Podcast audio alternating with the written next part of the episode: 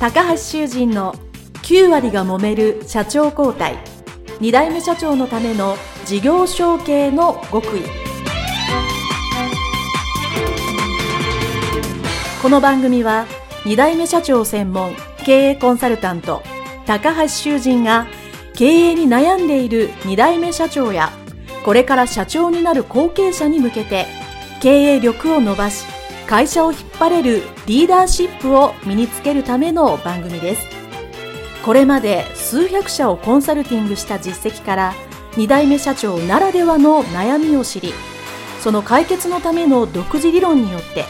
2代目社長もまた従業員も幸せに仕事ができることを目指した内容です。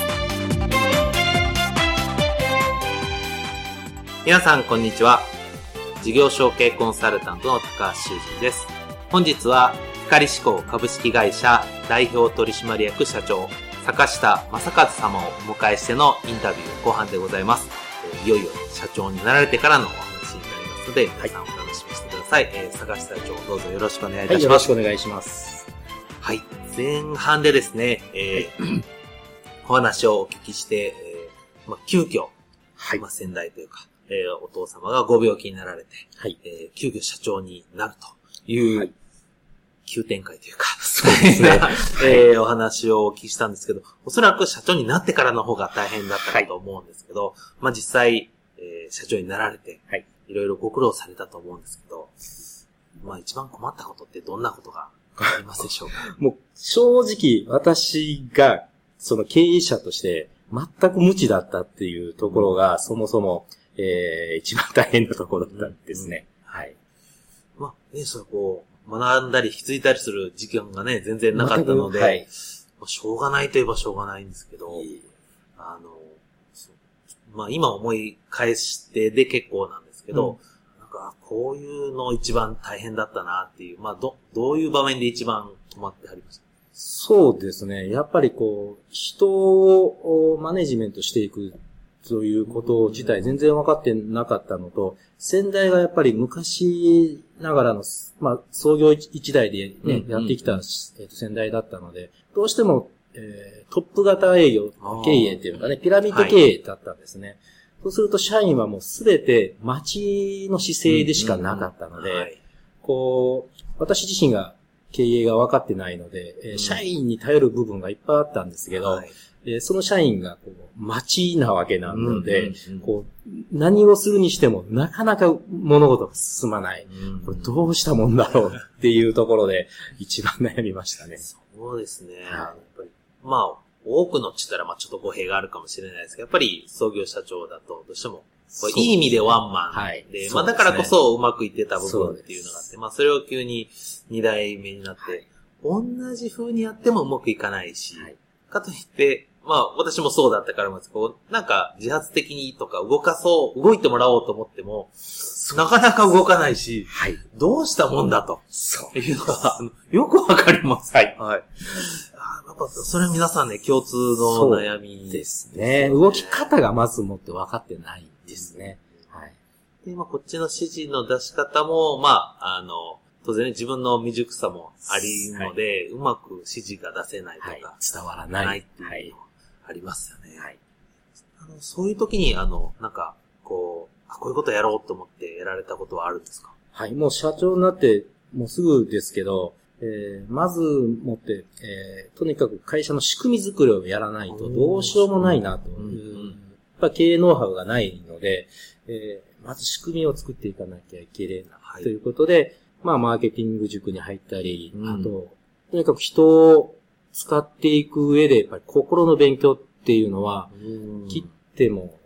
切り離せないものかなということで、心理学を含めて、ずっと勉強し続けてきましたね。当然やっぱり人を扱う以上、心の勉強っていうのは必要だと思うんですけど、お名刺にね、NLP を、されてるということで、NLP はちなみにどんな風に役に立ちましたか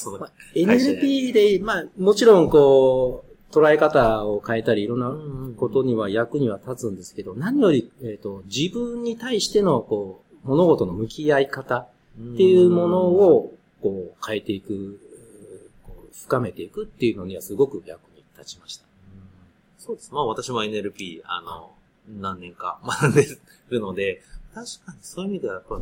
自分のことが分かると相手のことが分かるっていう意味では、そうですね。なんかそれをやる前はなんか分かってるつもりのなんか分かってない自分の心理がなんか分解して分かるようになるっていうのは、僕も勉強というかすごく役に立ちました。そうですね。受けた当初はそんなに腑には落ちてなかったんですけど、ベースにずっと心の勉強をしながら、今10年経つんですけど、やっとこうやってきて、その向き合い方っていうのもこうよくわかるようになってきて、あ、受けててよかったなっていうのが、まあ正直な感想ですね。なるほど、素晴らしいですね。あとまあ先ほどまあ仕組みっていうふうに会社の中で言ってますけど、はい、まあ特に仕組みとしてまあこういうの入れてよかったっていうのは、もしくは自分でやられてよかったっていうのは、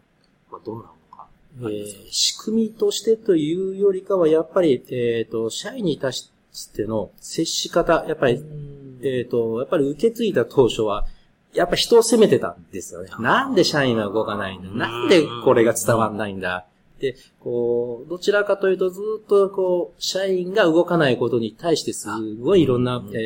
とがあったんですけど、やっぱり学び続ける中で、やっぱりちゃんと自分のことを言葉として伝えきれてなかったとか、どこまで理解してるかっていうことをこう、相手を見ないまま喋ってたっていうことがすごく気づけるようになって、自分自身が変わることによって、やっぱり人も変わっていくんだっていうことが一番大きかったですかね。はい、そうですね。はい。ね、自分が変わっていく、相手の状況が分かってくると、やっぱり関係性っていうのは強くなりますね。そうですね。で、やりたいことがあっても、結局関係性ができないとその次には進めないんですよね、関係性を築けないまま命令だけを出してたっていうような状態、営業で言うと全然関係ができてないのに物を売っても売れないのと一緒で、会社の社員に対しても同じことが言えてたなっていうのが、本当に10年近く経ってやっとこう腑に落ちて分かってきたっていうところです。なるほど、はい、素晴らしいと思います。まあね、そういう様々なご苦労もあって、多分言えない話の方がいいと思うと思うんですけど、まあ、そうは10年ね、されてきて、突然だったとはいえ、会社を、引き継いで、社長をされているということで、今から振り返っても、良かったな、というのはどんなことがありますか？そうですね、やっぱり自分の成長にすごくなった、はためには、大変なこといっぱいありましたけど、やっぱりそれを一つ一つ向き合って、こう、たくさんの人と、これは社員だけじゃなく、営業、お客さんも含めてなんですけど、問題があればあるほど、そこに真剣に取り組んだことによって、こう自分の成長、会社の成長につながってくる。やっぱそういう、やっぱりいろんな出会いというかね、そういう場所にどんどんこう出ていけたっていうのは、やっぱりこの会社ついてよかったかなっていうところです。そうですね。はい。そこ、50人の会社のリーダーになると、やっぱり経験できるものがやっぱりね、普通の人ができないことたくさんありますよね。そうですね。そういう意味では、社長をさせていただいたことで、いろんな、普通じゃ知り得ないような人脈とか、たくさんの人と出会え、そういうことがやっぱり一つ一つが成長になりましたね。はい。ありがとうございます。では、皆様に聞いてる最後の質問なんですけど、もし、タイムマシンがあったとして、こう、社長になる前の、坂下社長にピュッと、戻って、その当時の自分にアドバイスをするとしたら、どんなことを声かけてあげますか？そうですね。